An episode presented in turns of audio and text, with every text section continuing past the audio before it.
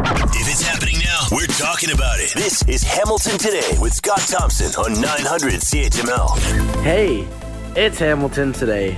I'm Curtis Thompson, Scott's son. Major Tom McKay is on the board, while Will Erskine booking the guests, and the legendary CHML newsroom Dave Woodard and Lisa Pileski. Here, Scott Thompson. Yeah. Complete with edits. It is Hamilton today. I'm Scott Thompson, 900 CHML. Lots to talk about today. Uh, worldwide, I guess the big uh, news is it looks like uh, a pause is going to uh, happen midnight our time uh, in the Hamas Israeli war. Four days uh, of of a pause to um, in, to try to help, I guess. Uh, and that is where that sits at this point. Also, um, confirmation uh, late yesterday afternoon, I guess around four o'clock from the, uh, from the New York State governor, uh, that in fact the situation that had closed down the Rainbow Bridge and all of the uh, bridges heading into New York State in the Niagara area, uh, from about, I guess the 11 o'clock hour on, it was shortly after 11, that a car just, and, and I'm sure you've seen the footage of this it's um, it's just absolutely bizarre.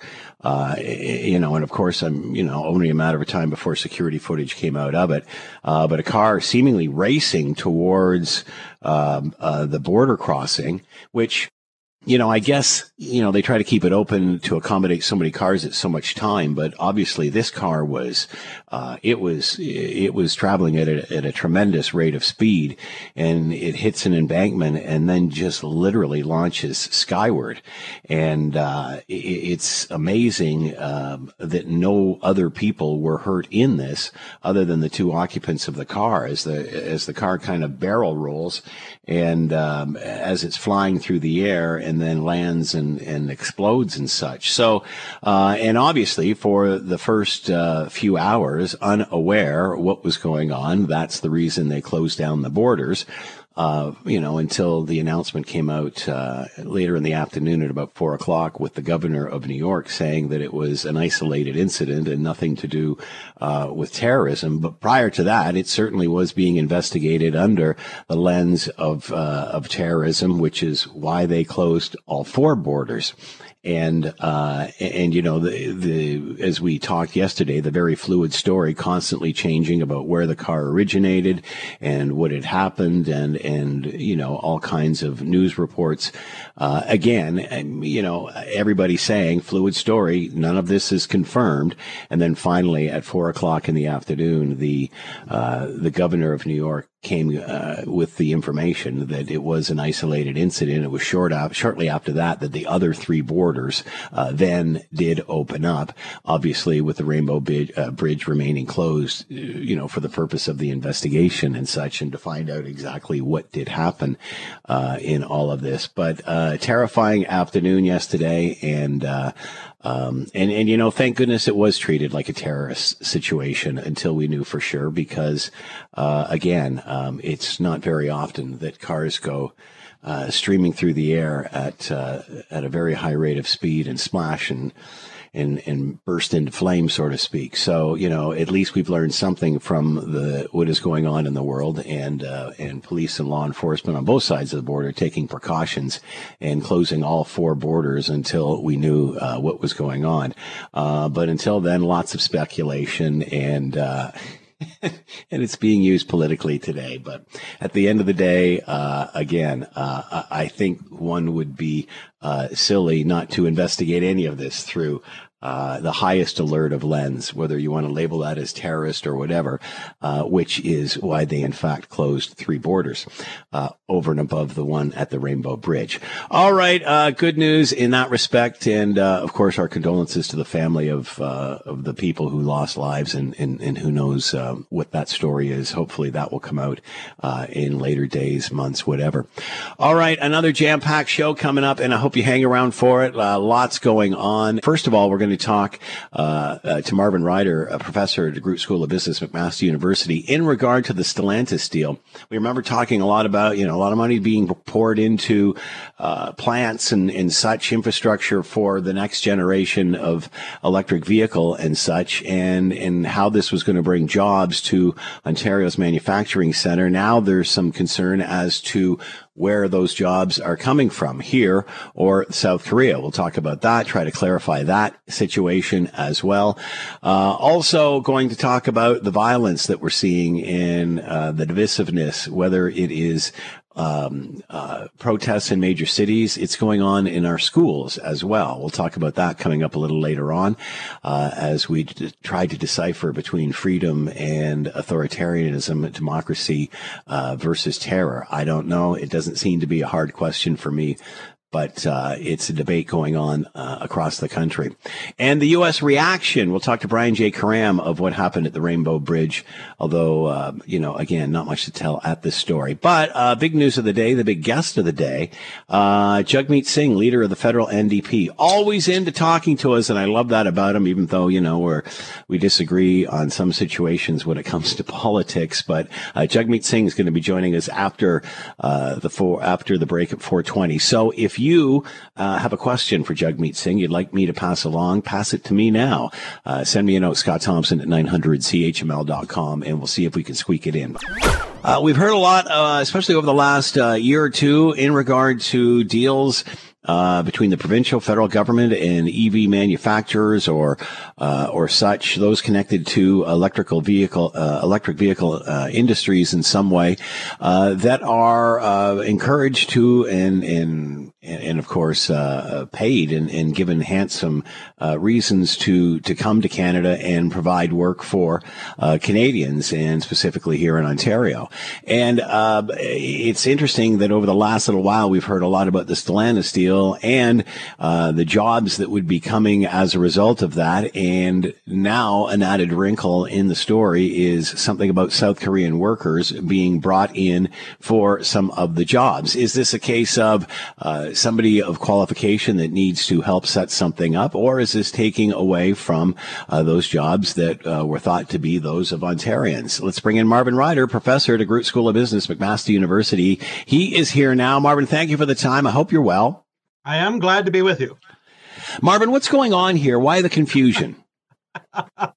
well, so the, here's the way I understand the story, Scott. I wasn't a firsthand witness to this, but last week the ambassador from South Korea to Canada was visiting uh, Windsor as part of a public relations exercise, checking on the progress of the plant, what have you.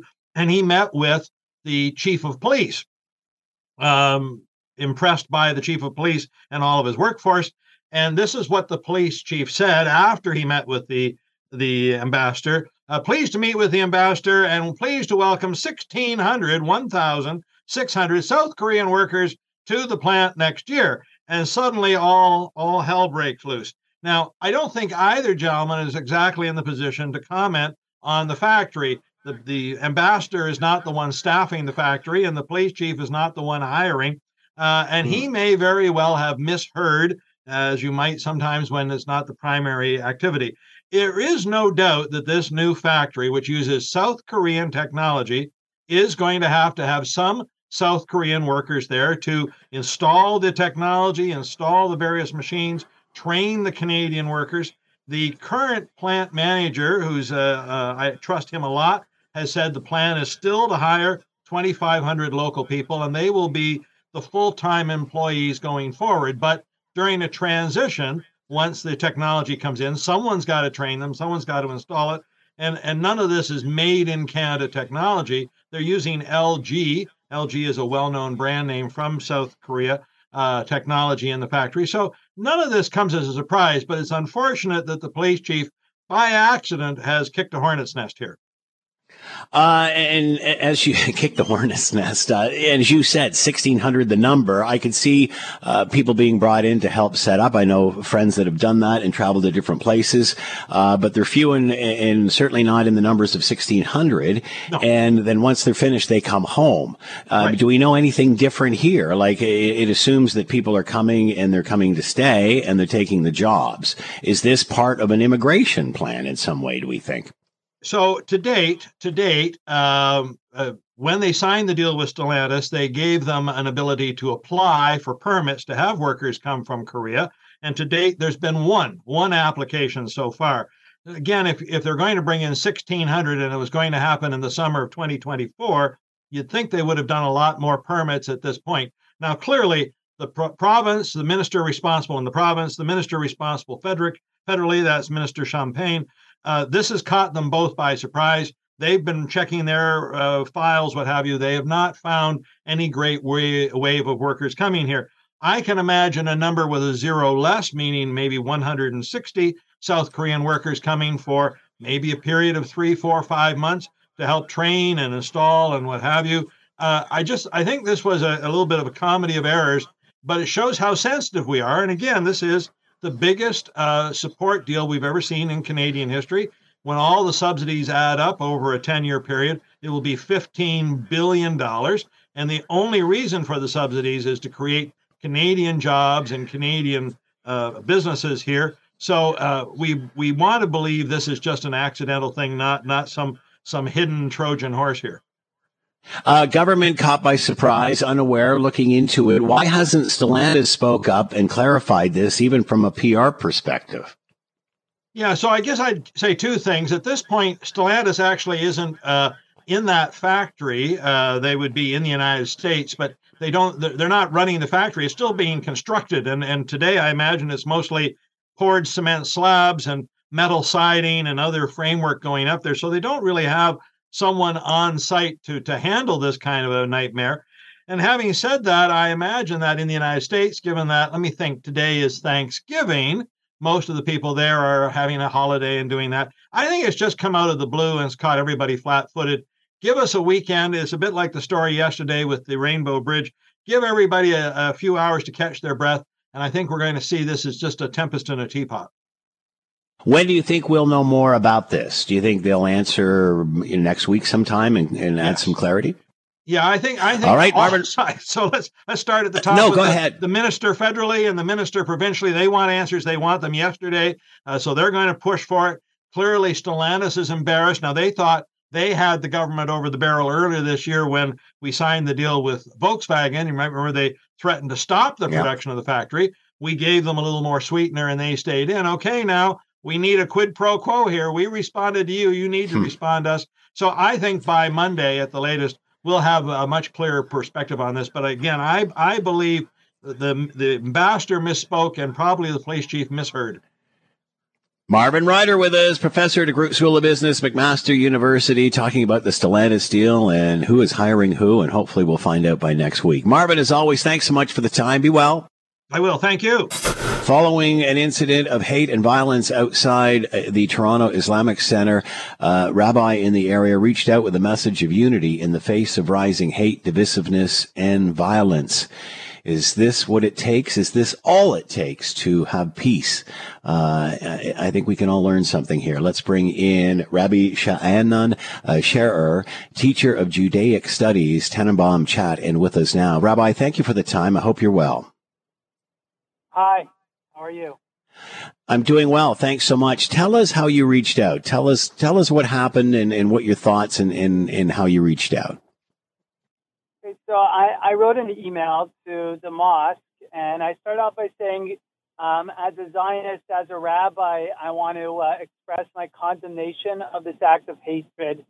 Um, I, I've lived in Israel myself and, and I have a strong Zionist uh, Jewish education. And my Zionist Jewish values teach that there's no place for hatred. Um, and, you know, my time living in Israel, I had many good relations with Israeli Arabs who are Muslim. And uh, I feel like I was just extending my Zionist values by doing so. There's no place for hatred here in Canada. There's a conflict in the Middle East, and, and my values I grew up with, uh, with the Jewish education, teaches we should not be, uh, you know, having any wrath of hatred towards anyone, nor violence. And, and how was the message received? Very positively, and uh, you know, I hope to meet with uh, the imams at some point. Uh, we have our political differences, um, but at the same time, there's a lot that Judaism and Islam have in common as religions. And I have done interfaith work. I have friends in Israel who work with their Arab neighbors and they do interfaith work. And there's a lot of opportunity for building bridges of commonality, a lot that we have in common, one, one small step at a time. How do we have those discussions without the terror? How, how do we separate um, um, what is going on, whether it's Hamas, what have you. How do we separate that from the discussion you're trying to have? Well, you're right. I mean, that eventually that has to be brought up. Um, I had a conversation recently with another Muslim school, and I said, you know, um, I, you, you have to condemn Hamas because uh, I am concerned that, you know, uh, what Hamas did, they said it was in the name of Islam. And I feel it's very important for the Muslim community in Canada to either take ownership over Hamas or condemn it. They cannot be silent. They have to express their support or their condemnation. And I am hoping that if I do interfaith work with Muslims, as I've started, they will condemn Hamas. I have no interest in working with supporters of Hamas or bystanders.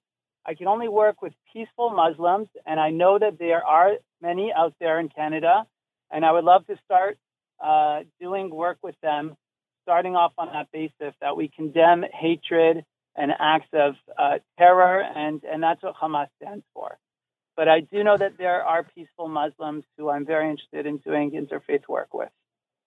Um, what are your thoughts on the protests we've seen across the country and such? And, and instead of having the discussions that, that you're speaking of, it seems more to be Palestinians versus Israelis, uh, as opposed to freedom, uh, and democracy versus authoritarianism, authoritarianism and hatred or, or what have you, terror.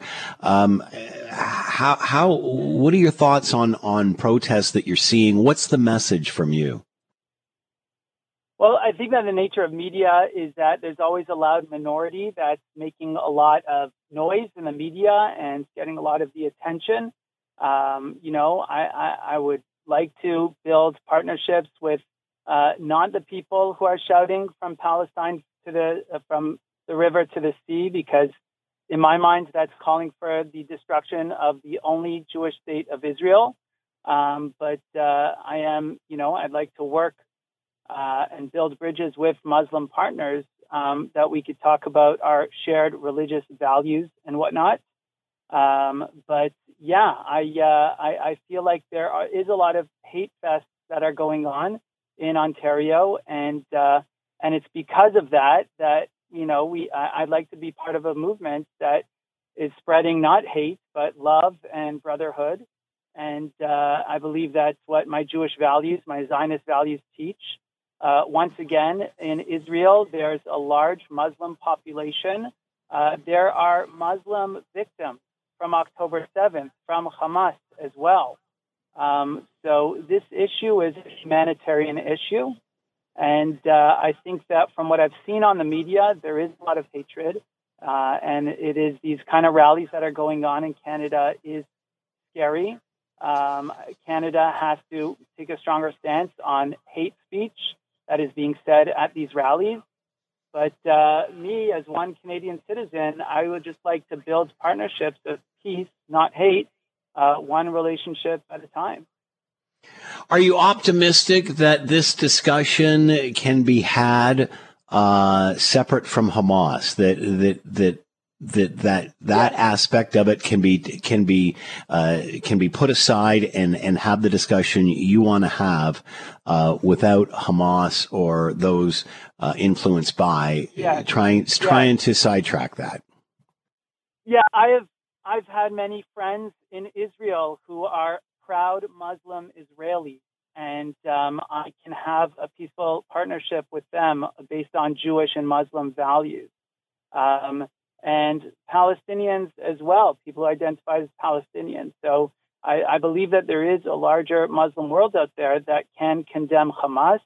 Uh, my efforts would be for the, let's say, the local Canadian Toronto Hamilton community is for uh, Muslim leaders to openly, publicly condemn Hamas.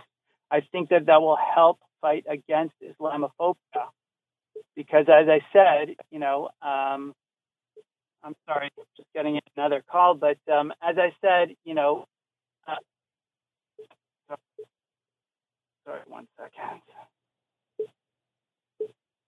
Sorry about that. That's okay. Um, as I said, you know, really the Muslim community should be uh, openly condemning Hamas, and either they're a supporter or they're uh, they're condemning it. And I'm hoping that in the interfaith work I do, uh, the Muslim community of Ontario will make a strong stance uh, against Hamas.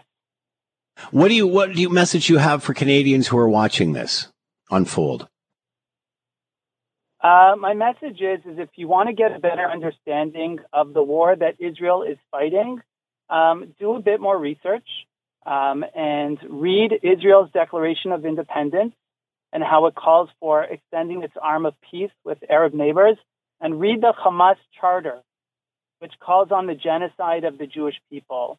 It is the new generation of what the Nazis did to the Jewish people two generations ago. And this is uh, an evil that unfortunately the state of Israel has to fight. There is only one tiny Jewish state of Israel in this world, and I'm so proud to be a Zionist. Uh, the state of Israel stands for it's the only democracy in the Middle East where um, all people can practice their religions openly Jews, Christians, Muslims, um, Baha'i, uh, and many other religions are in Israel and they practice their religions freely. Um, I'm very proud to be Zionist, and um, and you know people have to understand that Israel is in the most difficult situation perhaps mm. any other country is right now. There are hostages right now who are in Hamas dungeons. We have no idea uh, what mm. about their whereabouts, and um, it's we're in pain. The Jewish community in Ontario, we're we're in pain. Uh, I have friends who have lost uh, siblings, children who are kidnapped right now in Israel. We're in pain. We're dealing with a very, very difficult situation. And for those people in Canada who are saying ceasefire now, um, come up with, I challenge them to come up with a better solution hmm. how uh, we can make sure as Israelis to make sure that October, October 7th does not get repeated again. And unfortunately, um, yeah. Rabbi, thank you so much for your time. Good luck. We'll keep in touch. Thank you very much for the opportunity. This time we were talking, this time yesterday, we were talking about the uh, explosion of a car at the Rainbow Bridge and, of course, the impending closure of all four of the area uh, bridges heading into uh, the Niagara region in upper uh, New York State and such. And then uh, around this time, around four o'clock, shortly thereafter, uh, the governor of New York announced that it was an isolated incident, although uh, incredibly tragic, certainly uh, not affiliated with terrorism, they believed, and then soon after opened up the other three borders. Uh, the Rainbow Bridge still closed. What does that do? How does it uh, play in both countries? Let's bring in Brian J. Karem, journalist, author, White House correspondent for Playboy, and political analyst for CNN with us now. Brian, thanks for the time. Hope you're well. Doing well, doing well. From this side of the border, happy Thanksgiving. I, I and it's a purely American thing, sh- but what the hell? I should have said that first. How impolite of me, Brian. Happy no, Thanksgiving to right. you. I hope you're all having a great time. Doing doing well, doing well. all right. How so you? how did how so far so good? You know, we're just trying to get through the week, wishing we had a long yeah, weekend, right. but we had ours already. what the heck? Although I know a lot of people who are bagging off and watching some football today, so there you go. uh, uh, so how did this play in the U.S. yesterday? Well, it depends on where you were and what you were watching. If you're watching Fox News, it was. I, under, I understand. Fox had a little different spin on it. yeah, if you were watching Fox, it was the apocalypse terrorist uh, coming. You had Ted Cruz and a couple other uh, politicians uh, tweeting out how dangerous it was, and this is all part of Biden's policy, and and we're all going to hell because there's you know open borders, and then there's the reality, and it was apparently a and and and in the beginning, by the way, it was reported that they were leaving Canada coming into the US, but actually they were leaving the US. It was a couple yeah. in a Bentley mm-hmm. leaving the US, going into Canada. They were wanting wanting to go to a Kiss concert, uh, missed that, went to a casino, and on the way back, uh, had this horrific accident that witnesses say sounded looked like a uh, a a bird in or a plane in flight. And mm. if you've seen the video, it's pretty horrific. And so yeah. people here a little bit more calm after you know the facts came out. The disturbing part was how quickly people jumped to conclusions, and that's just shows you how daggone on edge everyone is these days. Uh, and uh, talk a little bit about that edge. Uh, obviously, now this has been cleared up. The border's still closed as the investigation continues, but uh, that has been ruled out. We're waiting to see what happens. Talk about the four day pause. What's going on uh, in the Hamas Israeli uh, Israel war and and U.S. role in that, and and and where this is going. Well, we got a word from the president this morning. he's, you know, in Nantucket for Thanksgiving, and sent word that he's crossing his fingers that this uh, that on Friday for four days, you know, there'll be a brief ceasefire fire to uh, to release the hostages. He has his fingers crossed that a three year old American uh, girl is going to be uh, released uh, with the hostages as one of them. That remains to be seen. Behind the scenes, you know, he has said he's siding with um, Netanyahu uh, you know, straight down the line. But he's also apparently, according to other sources, using that as as pressure and leverage to get Netanyahu to to make some decisions that are more humane for uh, the innocent uh, victims inside Gaza.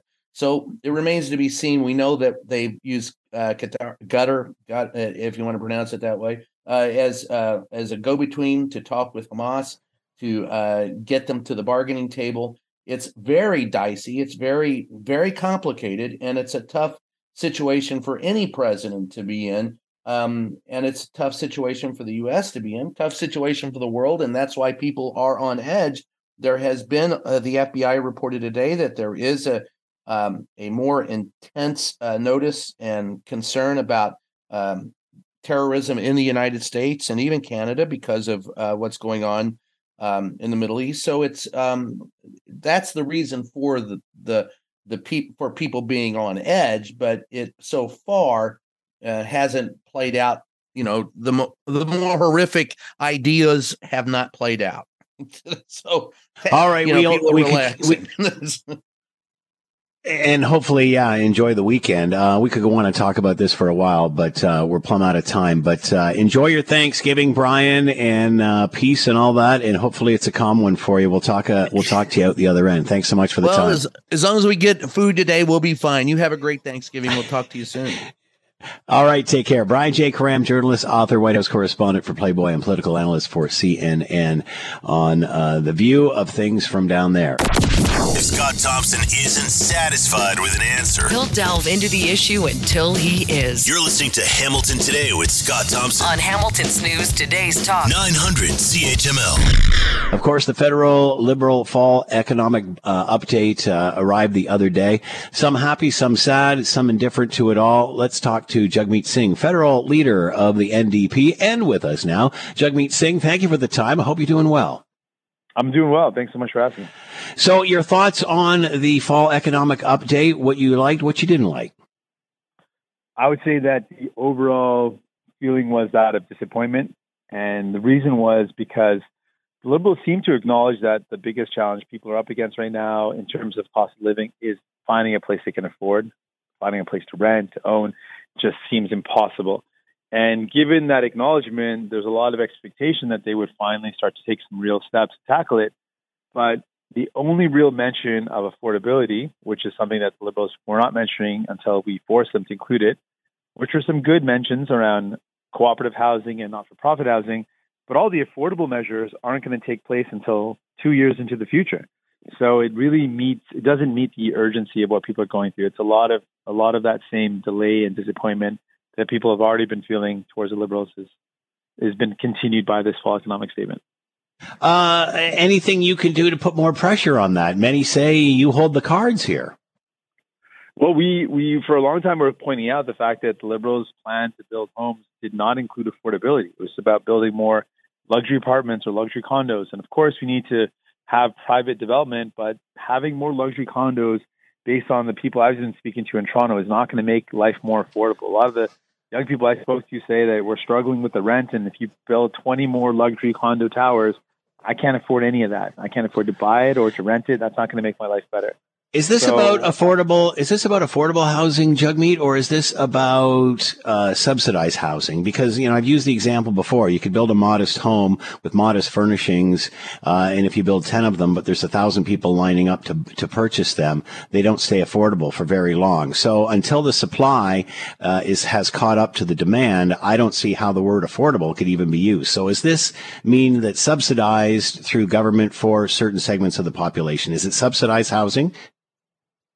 Well, the, actually, we've spoken with a lot of economic uh, experts, economists, who said that it's not just a supply issue because it's it's not actually going to bring down. If we built a million, maybe build 20 million uh, high cost luxury condos, the the cost that it takes to build those, the cost that it takes for the the developer who build those to recover that cost is not going to make the rent or to purchase them affordable. You can't just build a whole bunch of luxury apartments and think that somehow that's going to bring down the the, the cost especially when we've got something like housing, which is a need. You can't solve that purely with a supply approach because supply demand works when you can control the demand. If I make it hard to buy shoes, then sure, people will put off buying shoes for a year. You can't put off buying a home if you need a place to live. You can't put off paying your rent. So the supply, the strict application of supply demand doesn't work on something that is a necessity. And that's why we've been saying there has to be built in affordability. And that's why some of the solution has to include things like cooperatives, where the owners of the or the residents of a cooperative set the price, or a not-for-profit building, where the goal of that building is to provide homes that are affordable. They're not trying to make a profit. They're not trying to recover investments they put in for shareholders. And that's why the very nature of the type of housing that we build has to be affordable. Of course, we need private development. And of course, there is a massive demand for homes that need to be met but it can't just be a supply only approach to a problem which is far bigger than that. Uh, what describes a luxury condo? Because, you know, I, have known people living in 650, 800 square foot uh, uh, uh, condos that they've rented out or what have you, and there's nothing luxurious about it. You know, it's not the the the, uh, the fittings of the place; it's the cost. And when we talk to people, the average cost of of renting a place in Toronto, one bedroom, has well exceeded $2,000 a month. To get a, a two bedroom that can, can be anywhere reasonable for a family is well into the, the upper 3000s. We're talking things that are just out of reach. That, that cost is a cost that's not affordable. It's a luxury cost. And it's not meeting the needs of where people are at. If you look at how much people are earning, the earnings and wages of everyday folks, even with decent jobs, aren't enough for them to be able to buy a place in Toronto let alone for a lot of people to even rent a place that meets their needs. I met this uh, couple, this family, and, and he said, I, I got a two bedroom apartment. I got two daughters, me, my wife, and all I want is for my girls to have a room of their own. And I can't find a place that I can afford where I can get a room for each of my girls. And that is that is the problem they're up against. It the cost of the prices for rent and for for homes are far in excess of what people are earning, and that is a problem. Uh, it seems that we, many have said with the economic update, there wasn't a lot of money there. Um, many are saying that uh, perhaps the Liberals are realizing they've got to use some restraint here. Are you concerned about pharmacare and that there won't be enough money by the time this is all over for that? Well, for our pharmacare, we've been very clear that we want the framework. So we're not asking for any spend this year or even next year, even the following year. We're asking for the plan and the foundation to set up a national pharmacare. We also know that experts have said this would be a cost savings ultimately because we all know it would save a lot of money for someone to be able to afford their insulin rather than getting kidney failure because of uh, extreme case of diabetes and ending up on dialysis. That costs a lot more. Similar for heart medication. If you can afford to take your heart medication, it's a lot. Uh, it's a lot. A lot more savings than with someone who ends up having to get a heart surgery. So, of course, there's savings in that sense. There's savings in the bulk purchasing. But what we're asking for is a foundation of laying the foundation for universal pharmacare. It's not a cost piece until we start negotiating with provinces, and that's not for years down the road. But what we do, what we are concerned about, is that the Liberals taking this kind of conservative approach that you can't spend or invest in things like housing when we know investing in housing, based on economists' own findings, would be an inflation fighting tool. Right now, one of the major drivers of inflation, or one of the major factors of inflation, is the high cost of mortgage or the high cost of rent.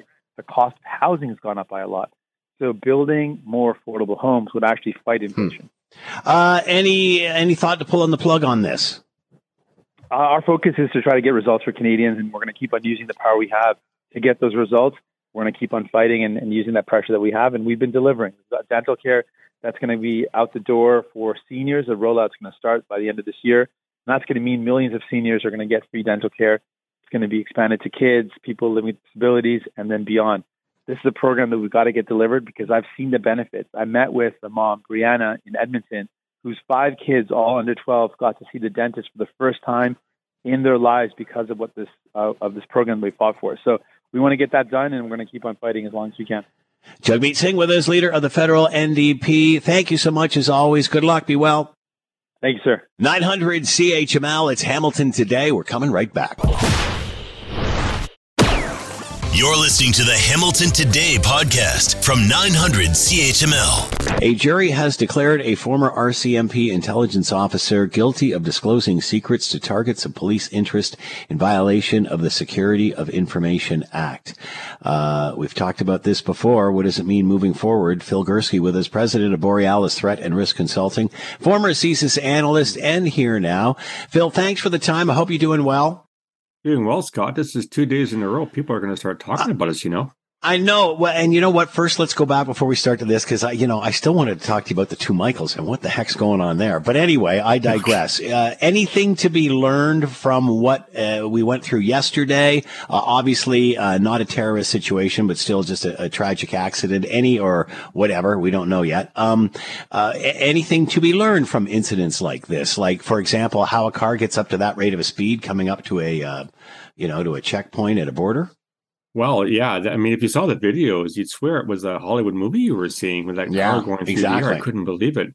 Um, again, it wasn't a terrorist event to the best of our knowledge, but it does show that border areas are very sensitive. In your previous podcast, we talked about the importance of the uh, border to Canada, United States. So, not a surprise that people were nervous about what happened because, um, you know, we're used to, unfortunately, terrorism happening. It, it could have been a terrorism attack and it wasn't the lesson for me, Scott, is I, I, know we want answers as soon as possible. We, we're in an era of what I call instant analysis, but sometimes we simply have to wait for law enforcement agencies to do their investigations, gather information, and decide what actually happened rather than jump, jump into conclusions, I suppose.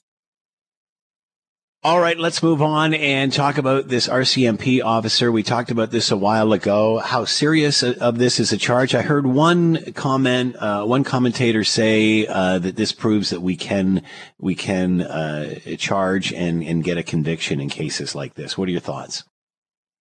Yes and no. So the Security of Information Act, to the best of my knowledge, this is the first time this was tried, no pun intended, in Canada to uh, to see if it works. I, I, I knew people in my former job that disclosed information they couldn't have and nothing happened to them. So it's a good news story. that the, the, legislation can actually work and we can provide a conviction. Um, it's embarrassing. It, it's damaging to Canada. We're not the only person, you know, party uh, in our alliances to have had this happen. Edward Snowden, I'm sure, comes to mind south of the border. Hmm. But I'll tell my hat to the RCMP. Uh, they investigated one of their own. They collected the uh, evidence to the right level. It, went to trial. That you know he was found guilty. So all, in all, it shows we can do these things. The unfortunate downside is that they still do happen, and we have to be eternally vigilant within CSIS and the RCMP and CSE, et cetera, to make sure employees aren't doing what they shouldn't be doing. Uh, was this person made an example of, or will that be the the message in the end? Good question. Because it's the first time this legislation has, has come to trial, to the best of my knowledge, it, we're, we're we're in new territory here. Like I, I understand the Crown is asking for 20 years in this case. That's a very serious sentence in Canadian law. And whether or not he actually does 20 years is a whole other issue. But I think it sends the message that if you deal with very sensitive information outside of protocols, share it with individuals who don't have either a need to know, which is the term we use, or the requisite security clearance, uh, and they find out you're, you're going to do some serious time behind bars. And I think that's the message we want to send to Canadians, actually. Will this change government policy in any way? Does that need to happen? I don't know. The policy certainly seemed to work. I mean, you know, you and I, Scott, have talked on how many occasions I worked with very sensitive material for more than 30 years. I know what I can and cannot say. I haven't been arrested yet, which is a good thing, I suppose. Uh, I hmm. think that those who are entrusted with this information understand uh, how to handle it, um, what to do with it. So I, I, think the protocols work. This being Canada, who knows? There'll be a royal inquiry or something into something or other. But I do think the rules that are in place work, and they were shown to work in the Ortis trial. All right, let's uh, see if we can squeak another one in here, Phil. Uh, you and I talked about the two Michaels many times, and even when their release was granted, uh, I remember saying to you, "Are you surprised we haven't heard more?" Or in the time that passed, that we had heard more. Now we're hearing uh, one suing the government because of the other. What are your thoughts on this? Where's this going? Yeah, I know. We're, I know we're, we're we're sort of tight for time here, Scott. Uh, basic bottom line is, if these allegations are true, and that's a huge if, and we certainly saw yesterday allegations that proved proved not to be true in the Rainbow Bridge incident. The program that one of the Michaels is alleged to have participated in is called the GSRP, the Global Security Reporting Program. It's a post 9/11 phenomenon out of the foreign ministry. And at the time when I was at CSIS, uh, a lot of us were very skeptical that the program was well planned, well thought out uh, doing things that we at CSIS were already doing. So hard to say. Um, again, a lawsuit, interesting, although lawsuits seem to be a hobby here in Canada as well. I think that, the, you know, it's funny. You mentioned this. We, we wouldn't talk about this story again. Yet the other shoe seems to have dropped. So an awful lot more information has to come out. And I've got a sneaking suspicion, Scott, we're going to be talking about this down the road at some point. Uh, will this be between each individual? Will it involve China? I know they've already spoken out and said there's hypocrisy here. Uh, your thoughts on how that will be viewed or this whole situation will be viewed? Well, you know, whether or not uh, the allegations are true, the, the, the, fact remains is that China incarcerated two Canadians in revenge for, for our detain, uh, detention of Meng Wanzhou, who was, of course, the, the one of the, the CFO of Huawei. Uh, China can say whatever it wants. I wouldn't trust China as far as I can throw them. They're not our ally. Uh, they've done things here in Canada with police stations affecting our elections. They've lied to us repeatedly. Uh, can China Canada relations get any worse than they are right now? I don't know but it certainly doesn't make uh, I think the, the current government want to make relations with China any better. Uh, many uh, wondered what the situation or the relationship was like between the two Michaels. Does this kind of solidify that? Uh, how do do they talk? Are they? Um, uh, what is their relationship? Any any knowledge of that? Yeah, I, I never heard that they. Uh, I mean, to me, it was a coincidence that they were both called Michael. They were both picked up by the Chinese around the same time. Again, these allegations, if true, suggest there was some kind of relationship between them, and that there may have been some murky things that have been done. But I think it's a little bit too early at this point to draw any conclusions on exactly uh, what happened. Of course, you know, one person has made allegations against the other, but as I said, a lot more information has to come out. But it certainly puts a different spin on things that I wouldn't have predicted, you know, three years ago when they were first picked up. Uh, is that why you think it's been so long uh, since we've heard anything from them after the release? Uh, because again, we all wondered, we all thought we'd hear some sort of story, and other than this, we've heard very little. Yeah, that's that's another great question, and it is kind of curious that you would think that you know if this was truly the case that you know and, and one person felt the other was responsible to some extent for his incarceration he would have come out with a story as soon as he, you know, basically got off the plane in Toronto uh, from China after his detention.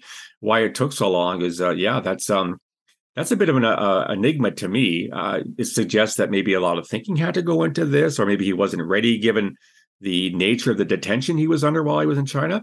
But again, I, I think that uh, there's an awful lot more we have to learn, and it, but it put it definitely puts a different spin on things, and uh, it'll be interesting going forward for sure. Phil Gurski with us, president of Borealis Threat and Risk Consulting, former CSIS analyst, talking about all things security. Phil, as always, thanks for the time and insight. Much appreciated. Be well. Please don't call me tomorrow, Scott. I'll, I'll leave. I'll try to give you a day off. Or enjoy the U.S. Thanksgiving. Thank all you, right. sir. All right, uh, we've been talking about this, uh, the pause or four day ceasefire, whatever you want to call it, four day pause between uh, Hamas and Israel is going to start on Friday. Let's bring in Dr. Jack Cunningham, PhD program coordinator, Bill Graham Center for Contemporary International History, Trinity College and the Munk School, University of Toronto, and here now. Jack, thanks for the time. Hope you're well. I am, Scott. Hope you are too. So far, uh, Jack, are you optimistic that this four day pause will last four days? And um, w- what do you think the other end will look like?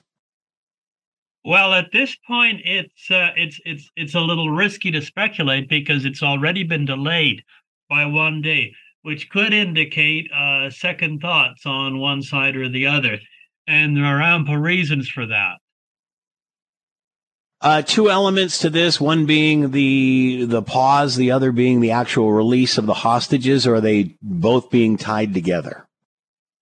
I think they are, and that is uh, somewhat problematic because uh, it uh, it gives Hamas an opportunity to simply promise to release hostages in dribs and drabs whenever they feel the need for uh, for a pause in hostilities.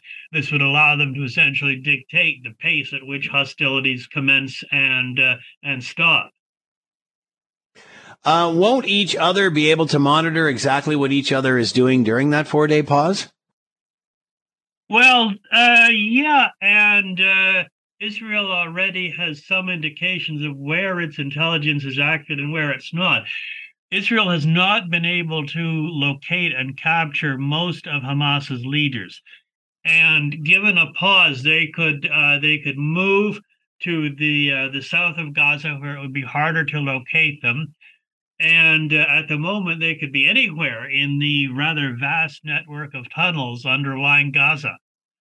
So is that the same with? it's I'm I, I'm not privy to Israeli intelligence, so I don't know exactly how much they do know, but uh, I do know that there are gaps. Do you think they would know where the hostages are, or at least an area of there? Uh, they might, they might not. I mean, r- keep in mind this is being uh, brokered by uh, Qatar in conjunction with the United States. How much Israel actually knows is uh, is unclear. Uh, 54 150. Why the difference? Uh, because the uh, the because Hamas is uh, very bloody minded in these things, and uh, and uh, uh, th- there is a certain differential in pressure the Israeli government is under considerable pressure, both domestically and internationally, to secure the release of uh, hostages, including from the United States for those hostages who are dual Israeli American nationals. And as a result, uh, the the the other side is simply in a stronger negotiating position. So, what does that say uh, about where we are? What does that say about what uh, this happening now? Well, it could all come unstuck uh, if uh, if the if the Israeli government has uh, has sufficiently profound second thoughts. There have been reports of some fairly agitated discussions among the war cabinet. Uh, we've heard reports that Netanyahu, Netanyahu, Netanyahu has said that uh, after this pause, the war will continue, that the bombing will continue. Does that help? It's tough to resume after a pause because the international pressure is going to only mount. and if Israel directs its operations toward South Gaza, the humanitarian situation will only worsen and the international pressure will only intensify. So, could this pause mean the sign of the, that we're close to the end, or that at least there will be some movement in some way, and and and less of what we've been seeing recently? It might, but I wouldn't count on it. The uh, the Israeli government in the crunch will probably resume hostilities but it will be harder for it to do so in the face of mounting pressure. And are we any further ahead on what happens after the dust settles and and what this is supposed to look like in the future from either side? No, we're not. That's still uh, very murky.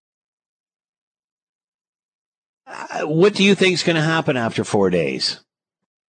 After four days, my hunch is uh, Israel will be under intense international pressure to uh, to extend the pause, but that it will, in the crunch, decline to do so. What about pressure for Palestinians to separate themselves from Hamas, from either side? Well, uh, there's that pressure, but uh, so far, uh, Hamas is quite effectively using the Palestinian population in Gaza as human shields that's not going to change. So, is any of that, would any of that uh, intelligence knowledge be used to help form an opinion on the future of, of Palestine or the Palestinian people? What's a win for them? Well, a win for them is the uh, ouster of Hamas and its replacement by a somewhat more tolerant governing authority. But that's not going to happen until Hamas is broken militarily which means is that's that not going to happen until the war is fought through to a successful conclusion. Is that possible? Uh, the the international pressure makes it difficult, but it is technically doable. Dr. Jack Cunningham with us, PhD program coordinator, Bill Graham Center for Contemporary International History, Trinity College, Munk School, University of Toronto. Jack, as always, thanks so much for the time. Be well. You too, Scott. Take care. When there's an issue, Scott is all in on getting to the heart of it. This is Hamilton Today with Scott Thompson on Hamilton's News Today's Talk 900 CHML a fiscal update the other day from the government, uh, basically designed to give you an update of where everybody is on the budget and, and make any tweaks and, and changes that need to be.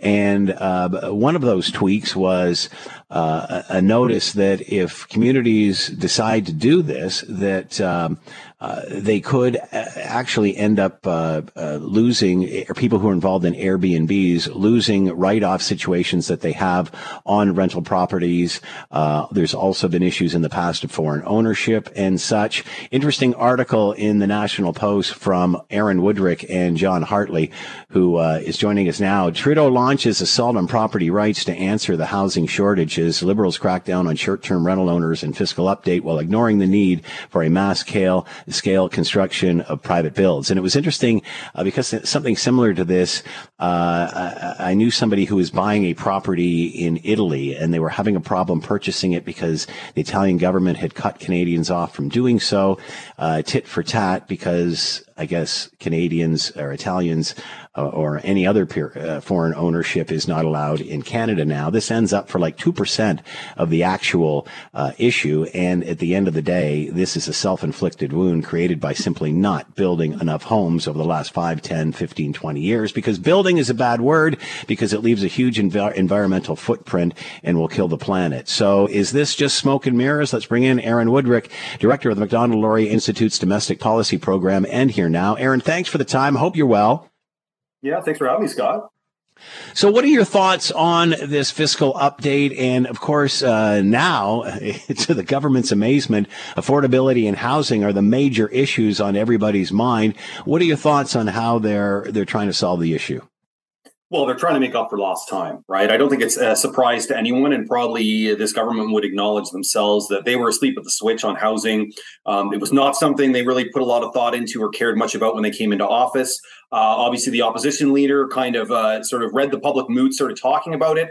Now they realize uh, the government realizes they've got a big problem on their hands, and so they're trying to make up for lost time. Now, the problem, Scott, is a problem that's been been festering for about 20 years or more is hard to fix really quickly. It's certainly hard to fix before the next election in two years. So that's the reason I think you see a lot of these measures, which I would say are a lot more smoke than fire. Um, look, there's not there's there's no nothing bad about building some more social housing uh, or the government directly being involved with this stuff. But these this is all just this is small ball. I mean, we need some estimates say we need between three to five million new homes in Canada over the next decade. And and the numbers that they're talking about this budget, I mean, they're they're bragging about twenty one thousand new units, you know, when we need three to five million. And similarly with this crackdown on Airbnb, which is the thing that we are really built this op-ed around, is that you know it's almost like because the government couldn't get houses built because, uh, and it's not just the federal government's uh, uh, fault. I want to say it's also municipalities and the provinces. Um, you know they they want to start dictating Canadians what they can do with their own property. So if you are you know a, you worked hard, you finally managed to buy a house, you sort of renovate the basement and you want to rent it out once in a while to tourists to make a little money to help pay your mortgage. Now the government's coming along saying, you know what, we're going to make that less lucrative for you. We won't, you know, they're trying to basically trying to force people to turn those units into full-time long-term rentals. And the problem with that, Scott, is a lot of people are not up for being full-time landlords. There's a lot more compliance, legal issues. Um, you know, it, it, people will know it's really hard to evict anyone if you have a delinquent tenant. So mm. a lot of people aren't interested in long-term tenancy, and the federal government is really just trying to punish people, uh, trying to to make ends meet by maybe you know renting out part of their property. I'll play devil's advocate here, Aaron. What about every little bit helps those that may have a dozen properties?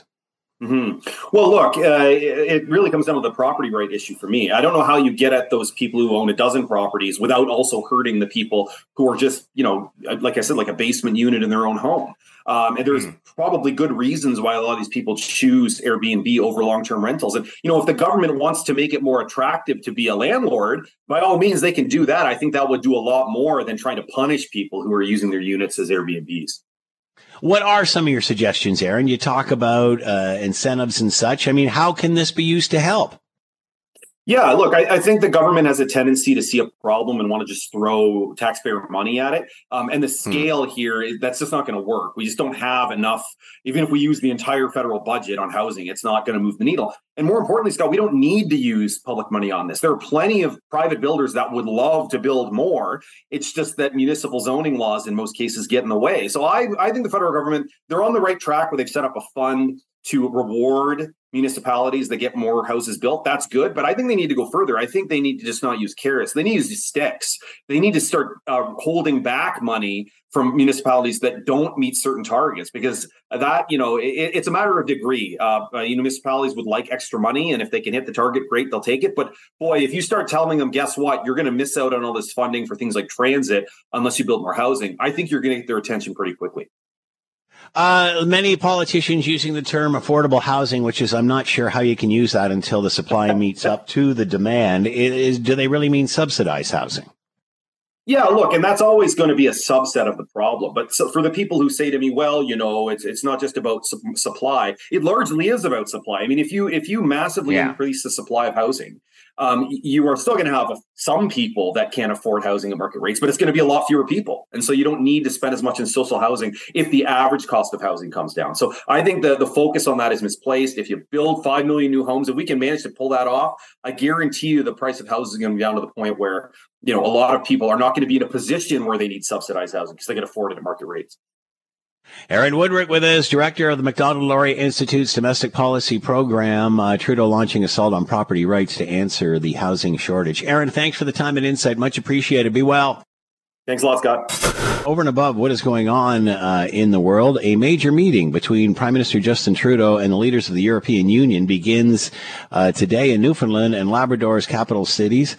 Uh, and obviously, the war unfolding uh, in Gaza between Israel and Hamas is going to be top of mind. But what else? And and how does Canada move forward with all of this, considering where we are on the world stage? Aurel Braun is with us, Professor International Relations, Senior Member of the Munk School of Global Affairs, University of Toronto, and with us now. Aurel, thank you for the time. I hope you're well. Thank you. Your thoughts on this meeting uh, with the EU, uh, what they hope to accomplish, and the Prime Minister's role here? This is a, a meeting with a very ambitious list uh, where there is a good deal in common, where in, in some cases consensus can be reached, but there are also going to be contentious issues.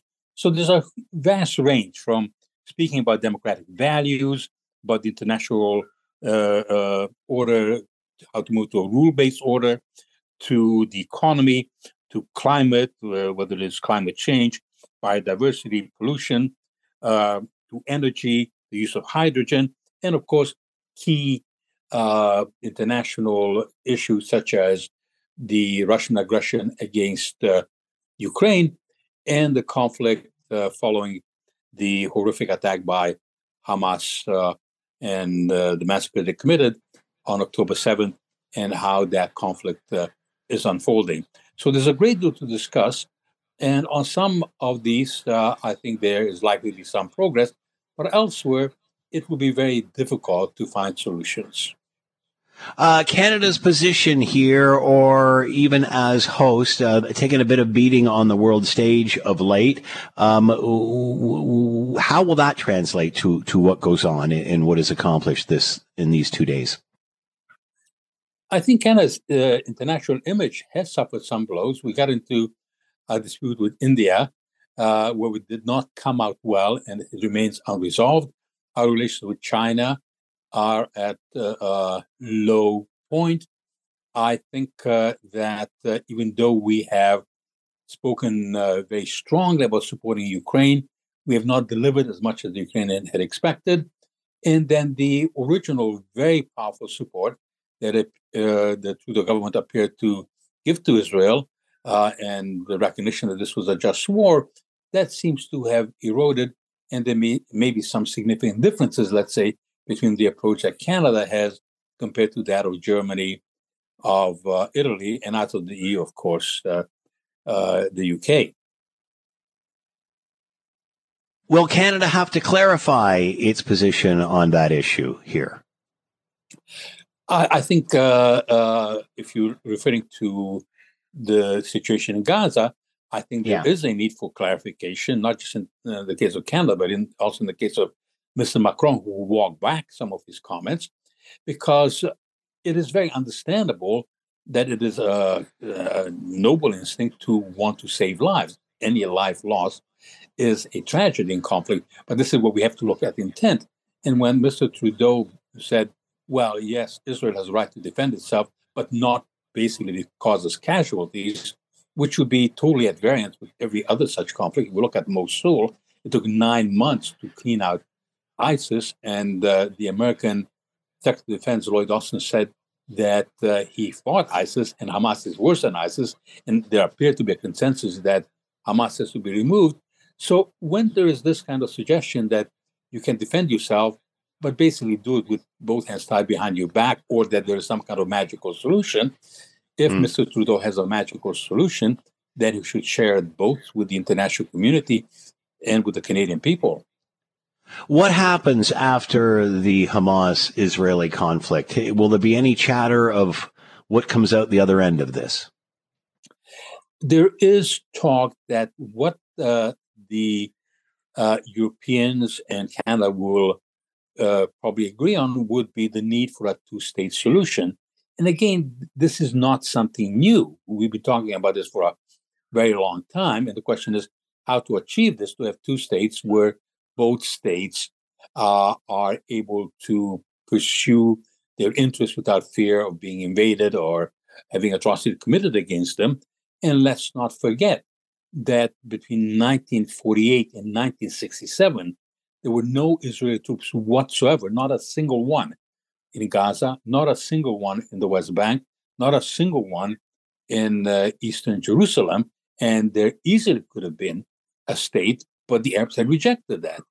Then every offer that was made, Camp David and elsewhere, was rejected. So uh, the desire to have a two state solution is something that many people are, aspire to, but declaratory statements alone are not enough.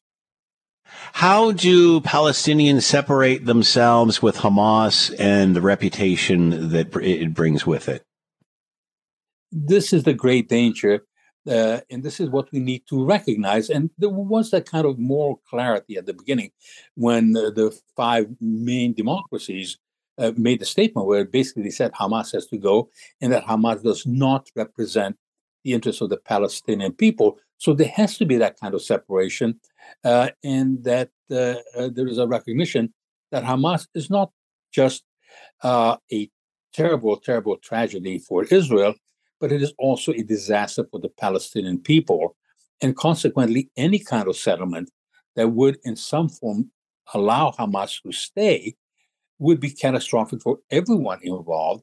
And this is where we have to be very careful about having pauses where obviously we'd like to see these innocent hostages who suffered so terribly released. Uh, it's a, an illegal act in any uh, interpretation international law. But at the same time, we have to look at the big picture, exactly to what you were speaking about, is how do the Palestinian people move on with their lives freed from Hamas, which the democratic states had declared that Hamas had brought nothing but bloodshed and terror to the Palestinian people, not just to the Israelis, but to the Palestinian people. Why are we positioning this as Palestinians versus Israelis when really it's democracy and freedom versus terror and non democracy, authoritarianism, what have you? Isn't that really not the discussion here?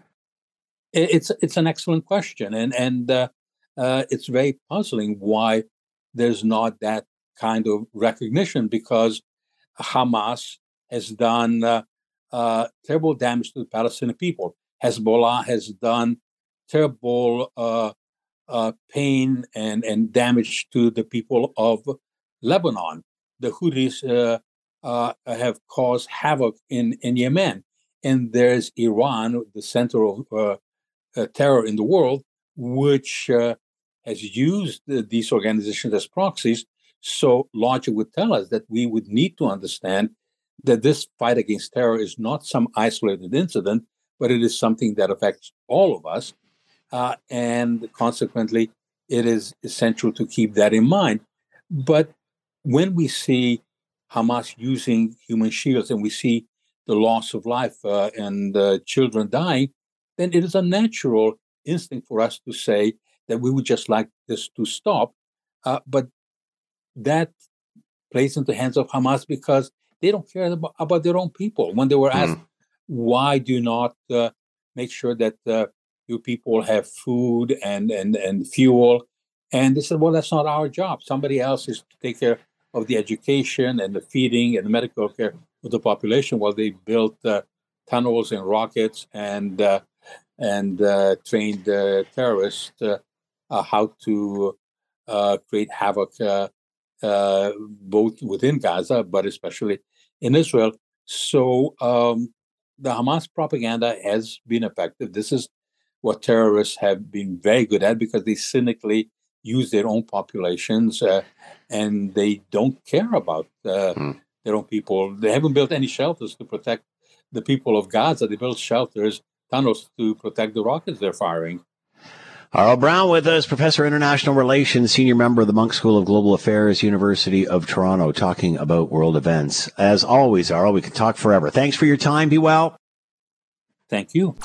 Scott Radley joining us after the six o'clock news. You can also read him in your Hamilton Spectator. He is here now. Scott, thanks for the time. Hope you're well. I am well. How are you doing, Scott? I'm doing very well. Look at you. You just, there's not enough division in the world. There's not enough hell going on. There's not enough just what makes you want to put your head in the sand. You want to talk about Christmas bias tonight. Good oh, for you. Goodness. Colonial bias. Yeah. So, so a Blacklock's reporter, which covers Ottawa and other things, uh, they found this report from the Canadian, from a Canadian Human Rights Commission Commission report that says observance of Jesus' birth is an obvious example of religious bias rooted in colonialism. No one is free until we are all free. What about those that that want to practice? Are they not like? Well, no. If you if you do this, then they're not free, are they? They're not free. I just, you know, Scott. It, like the funny thing to me about this is what what percent, and whether this is a good thing. Some people will say it's a good thing. Some people will say it's a bad thing. What percent of people are truly engage at Christmas time now engaging in the religious aspect of Christmas. It's it's the tree and it's the Christmas yeah. presents and it's dinner and everything and and like this is to me this is not living in some Middle Eastern country where the Taliban is enforcing uh you know a, a rule on religious grounds. It's we have a tradition here that people follow. I I every once in a while we hear this story about the war on Christmas, and I generally scoff at it because I kind of think, you know, like, come on, it, it, here's an example where this is this, the Canadian Human Rights Commission. This is a, an official body of our government that is saying this stuff. It's just it's lunacy. It's lu- and I don't I don't for a second expect that. Well, who knows? But that the federal government will do anything about this, you wouldn't expect they'll do anything. They'll just sort of look at this report and go, "Okay, another bunch of loons on the exceeding left who have nothing else to do but write ludicrous reports. But nonetheless, it just it it it does drive home a statement, I think, about something. And I'm not even, I'm not even sure what that something is, but it says something about something. Do you get the feeling that people are extremely tired of the extremes, whether oh, it's on yes. the left or the right? Oh, that, yes. That, you know, like as people are trying to feed their family, as people are trying to keep a roof over their head, people are trying to, you know, look for a house, whatever, have families, uh, put groceries on the table. That you know, the, this this this spoiled woke stuff that we've been in, in you know, in, in, in engaging in for the last twenty years has finally come home to roost. And it's like, what are you going to do for me now? What are you going to build I, for me now? I couldn't what, agree more. Couldn't know, I mean, people more. have had enough of, of the extreme on the left or the right. I could not agree with you more. And, and I honestly think that, that again, and people are talking about this election and how one leader is better than the other leader. It's like, you know what? Neither, you name me a time when any of us have voted for a leader because we absolutely love them and they're the greatest person and they're going to change the planet. No, you, you, you vote for someone to get rid of the other guy in many scenarios. Always with- now, with- always now. That's the case. so yeah, so uh, you know, here's hoping that politicians, and it started with Trump, and and, and you know what, our prime minister is no different. He's just coming from the extreme left. Um, I, I think people have had enough of this. I mean, you know, he's divided us on gender, he's divided us on vaccination, he's divided on climate change. When we support all of this, we just don't feel the same way about it that he does. Let me give and, you- and, and then yeah. you know, Chinese Communist Party, India, now the Israeli Hamas war and, and Palestinians. He divides everybody and then he stands there and scolds us all for fighting. Let me give it's you an example, People have Scott. had enough of this guy. last year, and I wrote about this, and I just had to pull it up the the story up here to make sure I get the name right because I want to give credit to uh, to the gentleman. Um, uh, last year at uh, at the uh, Temple Anshe Shalom in Hamilton, Rabbi Jordan Cohen hosted. He allowed hosted a Christmas concert at the synagogue. And you're saying, well, wait a second, that doesn't make any sense because you know Jewish people don't celebrate Christmas. That's it for us. you know, Thanks for listening. As time, always, we it leave it to was you, the beautiful taxpaying answer. It was a customer, perfect to answer. He's have like, the look, if someone word." comes up to me, and even if they don't recognize somehow that I'm Jewish, I don't know how you wouldn't, but if they don't recognize that I'm Jewish and they say, "Oh, uh, Merry Christmas," why would I be offended by someone offering me a pleasant greeting of good tidings Yeah. and of happiness? What would i- i- i- any more, Scott, than if someone came up to you and said Happy Hanukkah, and you say, "Well, I'm not Jewish." W- could you possibly be offended if someone said something to you that was b- that was ha- passing on a good greeting? And I look at this stuff, and Christmas is just one example. It goes to all the stuff you're saying. We go looking for things to fight about. And then Yep. the other thing about this is, again, I look at Rabbi Cohen here, who's a perfect example of this, and I commend him endlessly for this. We go looking for preemptive offense. I, he's not offended. He's Jewish. He's not offended about Christmas. There are people who are talking in this story about the Blacklock Reporter uh, article who are not Christian, who are of other religions saying, What's the problem here? Why, why is this a problem? And yet we have people who are, well, they're going to be offended. Well, actually, they're not offended. So why are we worried about whether we're going to offend someone who's not offended? There are things, Scott, there are things 100% that are going to offend people. And, and I'm not suggesting otherwise. I'm not suggesting that's not the case at all. But geez Louise, in this country, we have enough things that are problems or issues we need to work on. Do we really need to go digging around for more things just to find more division? I don't think so.